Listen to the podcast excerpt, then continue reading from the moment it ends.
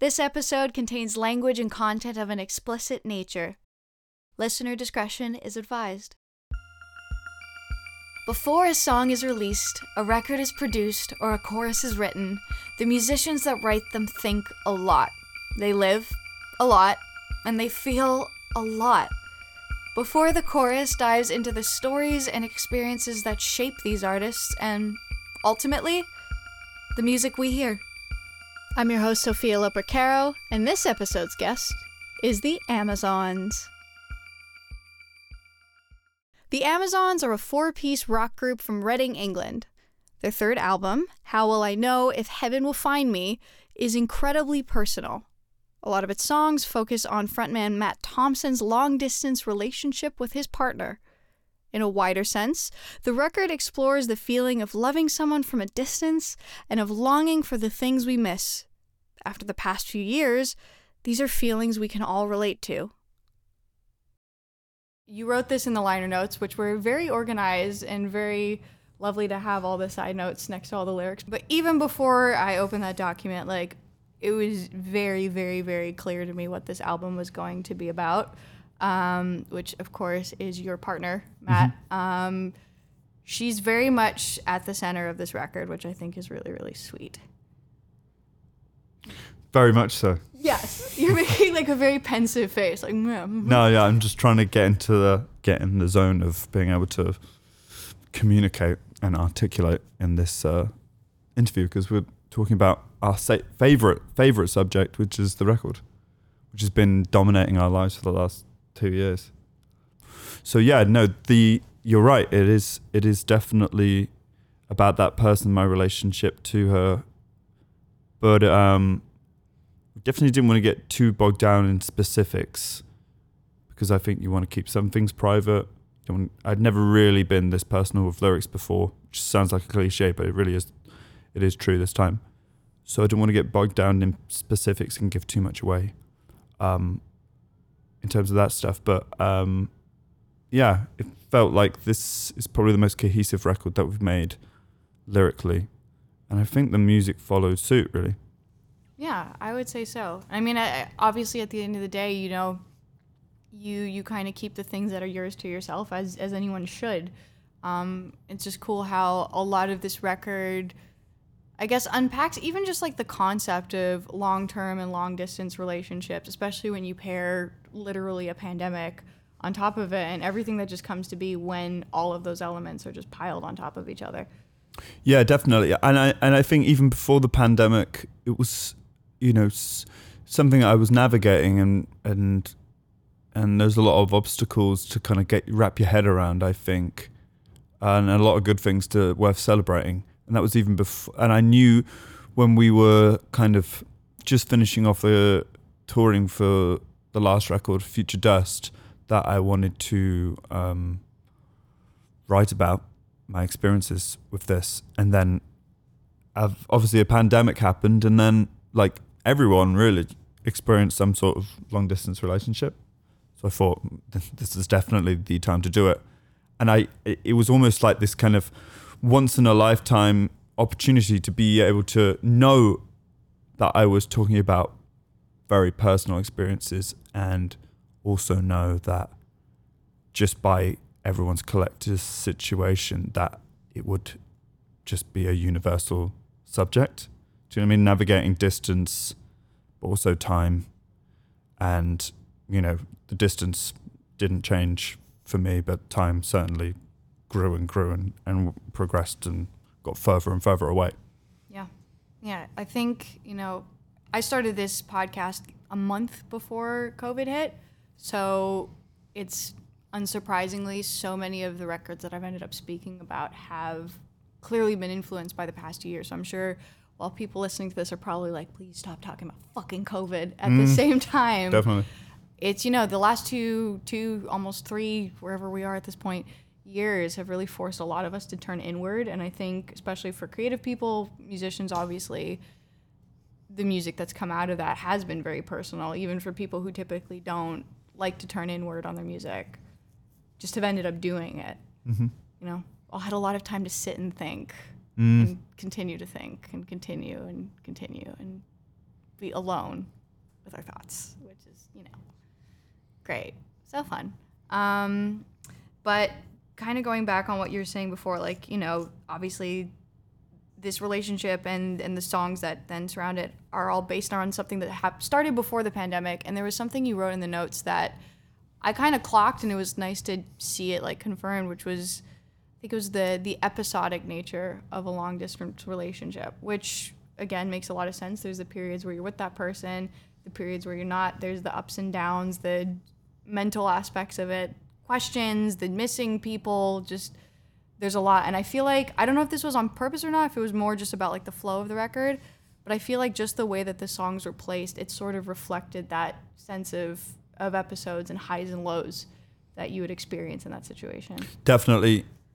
I think um it wasn't as it wasn't as like explicit a um it wasn't ex- as explicit a concept record or anything where we could like start the day with sunrise and dawn and morning and then finish it with like um you know nighttime and and all that stuff. But like it, it, the album kind of in, for me visually each song kind of kind of has those kind of peaks and troughs. Like for example um say it again for me is a really morning kind of song whilst of course for the night but also um in the morning actually even though it says even even though it says something different in the title but actually that is a kind of nighttime song.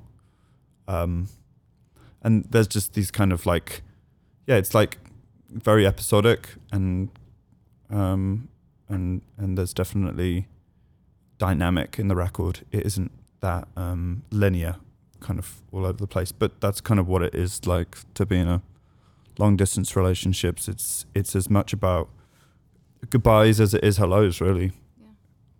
I almost feel like you could listen to the record in a perfect circle as well, just because, you know, you end on a song that's about leaving and Mm. having to, you know, go back to your life separately, and you begin the record with a song that's, you know, maybe you've been away from that very person for a certain amount of time and questions are sleeping into your head. And so, like I said, it's almost like they can, one can pick up from where the other one left off quite easily. Yeah, massively. And, you know, been in this relationship for nearly four years now. And um, even though, you know, our lives change and grow and we grow as individuals, the just, there is a cyclical nature of just, um, yeah, those, it's, it's not Groundhog Day because each experience is completely different in itself, but um, there are just these themes that keep on coming up all over, over and over again. The same, um, the same feelings, the same ways of dealing with stuff. Um, like I'll touch down um, where she is, and I'll feel a certain way for a couple of days, and then I'll be feeling another way. I'll settle in for a while, and then a week before I leave, I'll feel like devastated and sad, and then a couple of days before, I'll feel okay and like kind of numb, and then I'll feel numb all day um, on the day that I'll catch a flight, and then right at the last minute it will just be an explosion of feelings that you have to kind of pick up when you're on the plane back and you know watching terrible films. Oh, Bob. Do you know what I mean? So Yeah. so actually what you're saying about how the album is and the track listing is played around with like and how we've kind of um, set it out actually um, I totally see what you're saying and um, I'm glad you said that because it was kind of subconscious to us. Mhm. I've said it several times on this podcast, but I feel like often many an album ends up being an almost accidental concept album in that, Mm. you know, whatever is going on in your head, especially if you write the songs closely together, like in a small window of time, but even if you are pulling old songs, the ones that you choose to pull back often reflect whatever headspace you're in when you're putting an album together, you know? Definitely. And you know what? Uh, We wrote something very not typical for the Amazons is to write lots and lots of material. Usually, typically on our last couple of records, it's really the, the 10, 11, 12 songs you. It's the bare minimum. Yeah, we do the, we do the bare minimum work. no, um, it's really what you see. What what you hear is pretty much what we've made. Yeah, I think we did a lot of uh, kind of just going down every every path we possibly could without cutting things off too soon, uh, and ended up like Matt threw out a bunch of ideas, and even if it wasn't something we were like immediately clicking with, we'd still go like, let's see where this goes because we've got time. because we've got time. yeah, essentially. Got nothing but time. And and and you know we ended up with like 35 songs, um, and some really good stuff didn't make the record, but purely because it just didn't tell the story that we wanted to tell, Yeah. which which is definitely good for our uh, anxiety levels. Now the album is about to come out because we still have material and we still have songs that we think are really awesome sitting in the back pocket. There you go. Yeah. Always make a sister record. People have done it many a time. Yeah. Um, Yeah, definitely. I'm curious now, were there any songs that, of the ones that made the record, that were maybe like a bit of a sleeper in terms of like, I don't know if this one's going to work. And then at some point it clicked into place. It was like, oh no, this works and, Mm. and it's going to make That's it. That's a great question. I think there was a there's a track called "There's a Light" that Matt did. I've forgotten who he did it with now. Uh, started that one with a guy called Will Bloomfield. That's right. Yeah. Yeah. Old Will Bloomfield. And it was a song. It was one of the last ones we decided to go on the record. And honestly, we weren't even sure about it while we were going into the studio. We all, we all loved the song, but like didn't know how it exactly fitted with the other material we'd had. Um, but we did that one live in the studio with uh, Jim Abbiss sitting behind the desk, kind of orchestrating what was going on. And we maybe did like three or four takes of that just before the takeaway arrived at the studio. Uh, and then we went up to the studio, and Jim was like, "I'm going to stay on it for a minute. That was that was really good, guys. Like, that was amazing." We're like, "Okay, really?" Went and had dinner, and then he came up and he was like, "I think we've like got that one in the bag," and it, it just like Yeah, yeah, it just amazing. clicked, Job and done. It was like, "Cool, that's amazing. Like we're we're done." Yeah. So I think that was that was kind of a sleeper in terms of like writing it, and now it's like one of our favorites. Yeah. And it's it's almost interesting that of all the songs, that's the one that was the sleeper because it's so closely tied to the title track of the record. Mm. Yeah, You know, like it's in a way it's kind of important. Like whereas the title track is much more the doubting side of of that feeling of being away from a person is like like you say in the notes, like, is it gonna be the same? Is it gonna be weird? Like how's their life changed? How's my life changed? X, Y, and Z. Or Z, I should say yeah, lived in America for too long. I'm Canadian. I should not be saying Z. My people would hate me. But um, you know, obviously there's a light sort of the the as you wrote, the more hopeful cousin. It's like the thing to hold on to in that situation. One, Yeah. of, the, one of the many sides of uh, of the answer to the question, "How will I know if heaven will find me?" Yeah. that's, that's what a lot of the songs are really. that's a great great point. Actually, we set out the question in the beginning, and then we answer it in so many different ways. And sometimes you're more hopeful, and sometimes you're not. There's the light for me was definitely because it was at the end of the process. That was when like the the self-made brief about what this record was really cemented. So I could go in and hang out with Will and and talk him through stuff, and like knew what the record was about. Like had that in the bag, which is kind of half the battle. And that was you know uh, midway through near the end of 2021 and it actually came out of conversations of basically navigating how to love someone when they're not present and having hope and and hopefully that there's there's a sequel to whatever you've experienced. So you know um, a lot of it came out of conversations with him about he'd lost his dad in the last couple of years so he was kind of dealing with that, and that was his lens on on on on what I was bringing to the table as well. So we kind of connected on that. Um, not that they're equivalent at all, but it was just that idea of navigating someone when they're not physically present. What does that actually mean and look like? And it was nice to just make something super hopeful with him. Um, and then yeah, we had a demo and took it to the lads and and then brought it into the. It was actually our managers and our label who really loved it and really pushed it, and then we got it. We understood it whilst we're like, Chris is playing the bass, Elliot's playing the bass, and we're like tearing, tearing in the in the Yeah, it was studio. super fun to do that one. Yeah, Yeah. And I will say, I mean, even though this record has again its its highs and lows, and like you said, these elements of doubt and and missing someone, I felt like, and this might be also just because it's a very sonically bright record for the most part. Um, but even then, I feel like the more hopeful aspects of the record and the more euphoric aspects of the record dominate over the the doubtful aspects of the record, and I thought that was really interesting, and I'm I'm curious what your take on that is. I think it's probably by design, and that was as well as the idea that I wanted to talk about my long distance relationship lyrically. Even even as even before the pandemic, I think even as we were finishing around the same time as we were finishing the Future Dust uh, touring, um, we did a huge six week tour of the states, um, and and I think we were like really the probably the tightest we've ever been as a band. We were playing really really well, and I can um, attest to that. I was at one of those shows. yeah, totally. I, thanks. And I felt like that if you were going to see some Future Dust songs, that was probably the time to see it because we were so in that world Mm-hmm. and we were so tight. And I remember just coming off stage a lot and going like, "That was cool," but I feel like we have another side to us that I want to explore more.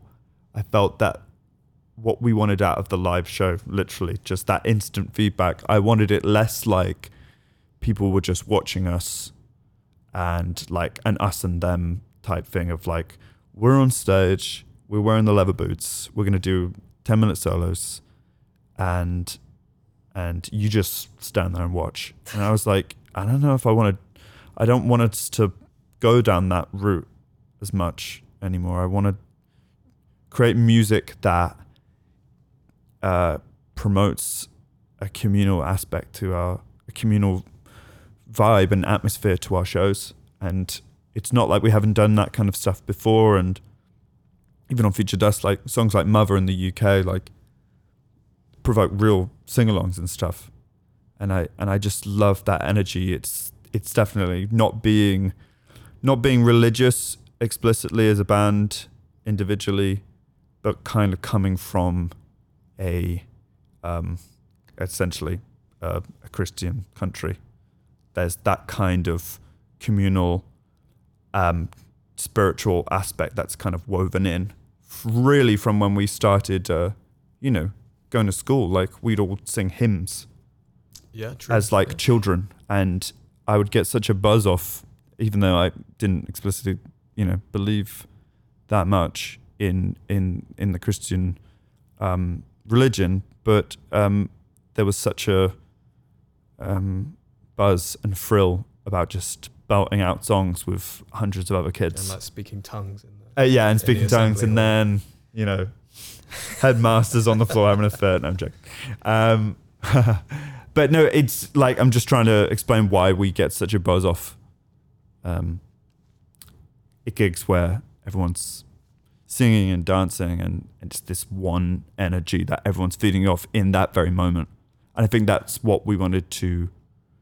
Um, that was basically the. F- that was what we wanted to hunt for. That was the albatross we wanted to get. That was the Yeah, and and like all of the, well, most of the decisions we made in the studio, we was kept on asking like what, what backs up like the emotion of this track, yeah and um, I think you know the the subject matter for most of the songs lyrically, it, for the most part, is it is positive.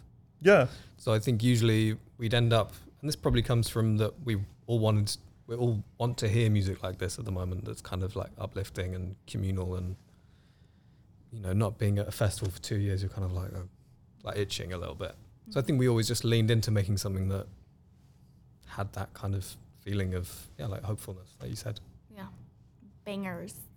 Um, Sure. That people can yeah to sing along to. No, it's very very much needed, and I've definitely sang along to some of these in the car many a time. Um, perfect. Yeah, it's what as you much a car record as it is yeah, a festival record. not in the worst city to be driving around on a sunny day and listening to uh, to a banger of an Amazon Oh, song. London. no, the other one. Oh, you know Los where I live. Angeles. Yeah. Yes. Yeah. Yeah. No, that's yeah. I mean, when I think when I listen to "Say It Again," I think um, like um, East Los Angeles, basically. I could see that. It's definitely got an almost like Americana twang to it as well. Like it Yeah. sits well there. Speaking of which, um, even though the song is very, very much your story and very, very much, you know, your words and your voice, I know that you co-wrote it with Maggie Rogers, and as soon as I found that out, I could picture it in her voice as well, because like Totally. I can kind of hear like her melodic footprint Mm. on it, which is kind of cool. Yes. Yeah. And I mean, she's been writing, like, her last record is full of, like, really euphoric love songs. So I feel like she must have been a really great collaborator for something like this because it's a vocabulary that she knows really, really well. Yeah, big time. Um, and I love, I really, really love her new record. Me too. It's very good. I was listening to it on the way here. Yeah, it's awesome. It's got bite. It it it it could be equally as ho- at at home in like a sweaty basement in New York or like an arena. Do you know what I mean? Like it's it's those it can occupy those spaces like kind of early U2 records I feel like could occupy both of those spaces where it was kind of raw and had yeah like bite but it also was like incredibly melodic and interesting. There's so many cool production stuff that they've done in there. Um, but yes, say it again. Um, I, I was sitting on that idea for a long time, way before it was called Say It Again, and before it had any lyrical um, story. Basically, it was just a, it was the opening guitar riff. You could call it on the acoustic, and then like the melody for the verse, and that happens a lot. Like, um, they're just uh, like you know um, the songs with us just kind of grow at different rates. Some some take years, some sit on the back burner for you know months, or or or, or we could complete them pretty quickly. But I I um was in Los Angeles at the end of 2020 and um, uh, was around Maggie's house. And um, when we hang out, it's very like an exchange of just, have you seen this? And what are you listening to right now? And oh, how did you see that film? And what do you think about this? And all that, all that kind of stuff. It's such a creative, um, I don't know, friendship, like a kind of kinship in that way. Um, definitely have never walked away from hang with Maggie without like a notes app filled with stuff to listen to. Do you know what I mean? Like I hadn't heard of Kacey Musgraves or that record Golden Hour until she sent it over with Really? yeah a bunch of other stuff. Who I else feel did like I that get would be into? so up your street, though. Oh yeah. hadn't heard it. Oh Yeah. no, Well, it is. definitely it is. It certainly is now, and she's yeah. Um, but that, this was maybe I don't know, like 2018 or 2019. I can't remember. But um, but yeah. So um, but what we'd never done is like actually sing or write music together or anything like that. But I kind of felt like that was a kind of um, like a, a a natural progression to like see if something could happen.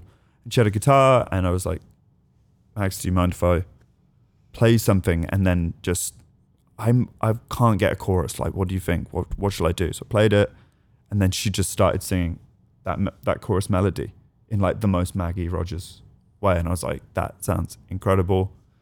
Got the vo- um, voice note app out and started recording, and I was like, this is cool. It's like lightning in a bottle, and um, and yeah, and we kind of just.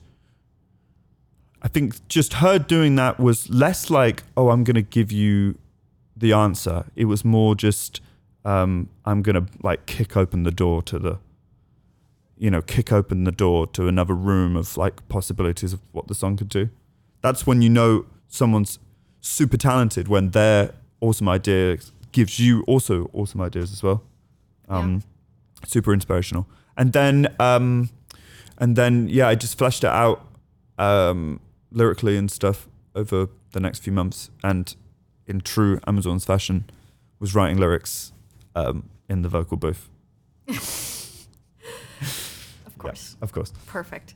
Um, yeah, it's interesting how, you know, even stories and lyrics that are so deeply personal, sometimes someone else can almost help you say what's in your own head better than you can, or at least, like you said, they kind of help point you in the direction where you're like, oh, now I actually know how to word this. Yeah. I'm sure it's the same, like, you know, like this is a very personal record. It's obviously very, other than some songs that are a little more the outer world, it's very closely like your stories, Matt, but even you know having your band around you and and the way that I'm sure they help you express certain things like is it's it just must be nice to have those sort of different angles to even just again speak your own words I guess Definitely. And I felt this record was the record that we just open up to different ideas and collaborators really.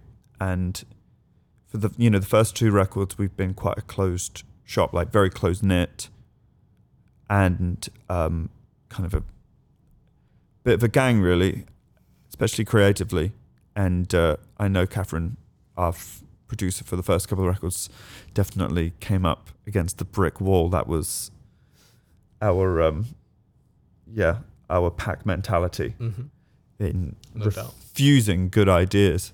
But this is the record that we wanted to open up and and write with other people and see if we could actually make something that's even more us by you know having something to bounce off. Do you know what i mean? Um so that was that's why we went with jim Abbiss who's who was deeply involved in in so much of the record. And um he brought his kind of right hand man harry Koisser from peace. And he came in a few few days a week and would be a, like our synths guy like programming or coming up with like weird and wonderful sounds via um, endless chains of guitar pedals from his massive chest that he kind of brought in the back Mhm. in the boot of his boot of his car.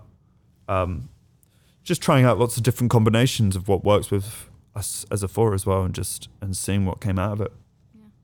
Yeah, it's ironic how that works sometimes. Like the the most personal record is simultaneously the most collaborative, which again goes back to what we were saying before. But it is very funny how that works out.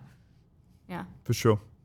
Well, I think one of the it's it's funny. I f- sometimes this just happens with these interviews where sometimes we get into very specific details of specific songs by name, and sometimes it kind of ends up being this more big picture, which I think for this conversation really works just because even though each song does have its own themes, in some ways some of the themes also bleed together across songs. Like even the happier songs have elements of longing or restlessness and vice versa, you know?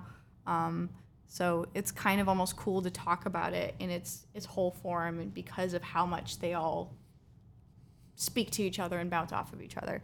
But given that, I feel like the three final songs on this record kind of also have almost their own little island as well as being part of the larger space because I feel like like they could almost sit, all sit in the same 24 hours, if you will.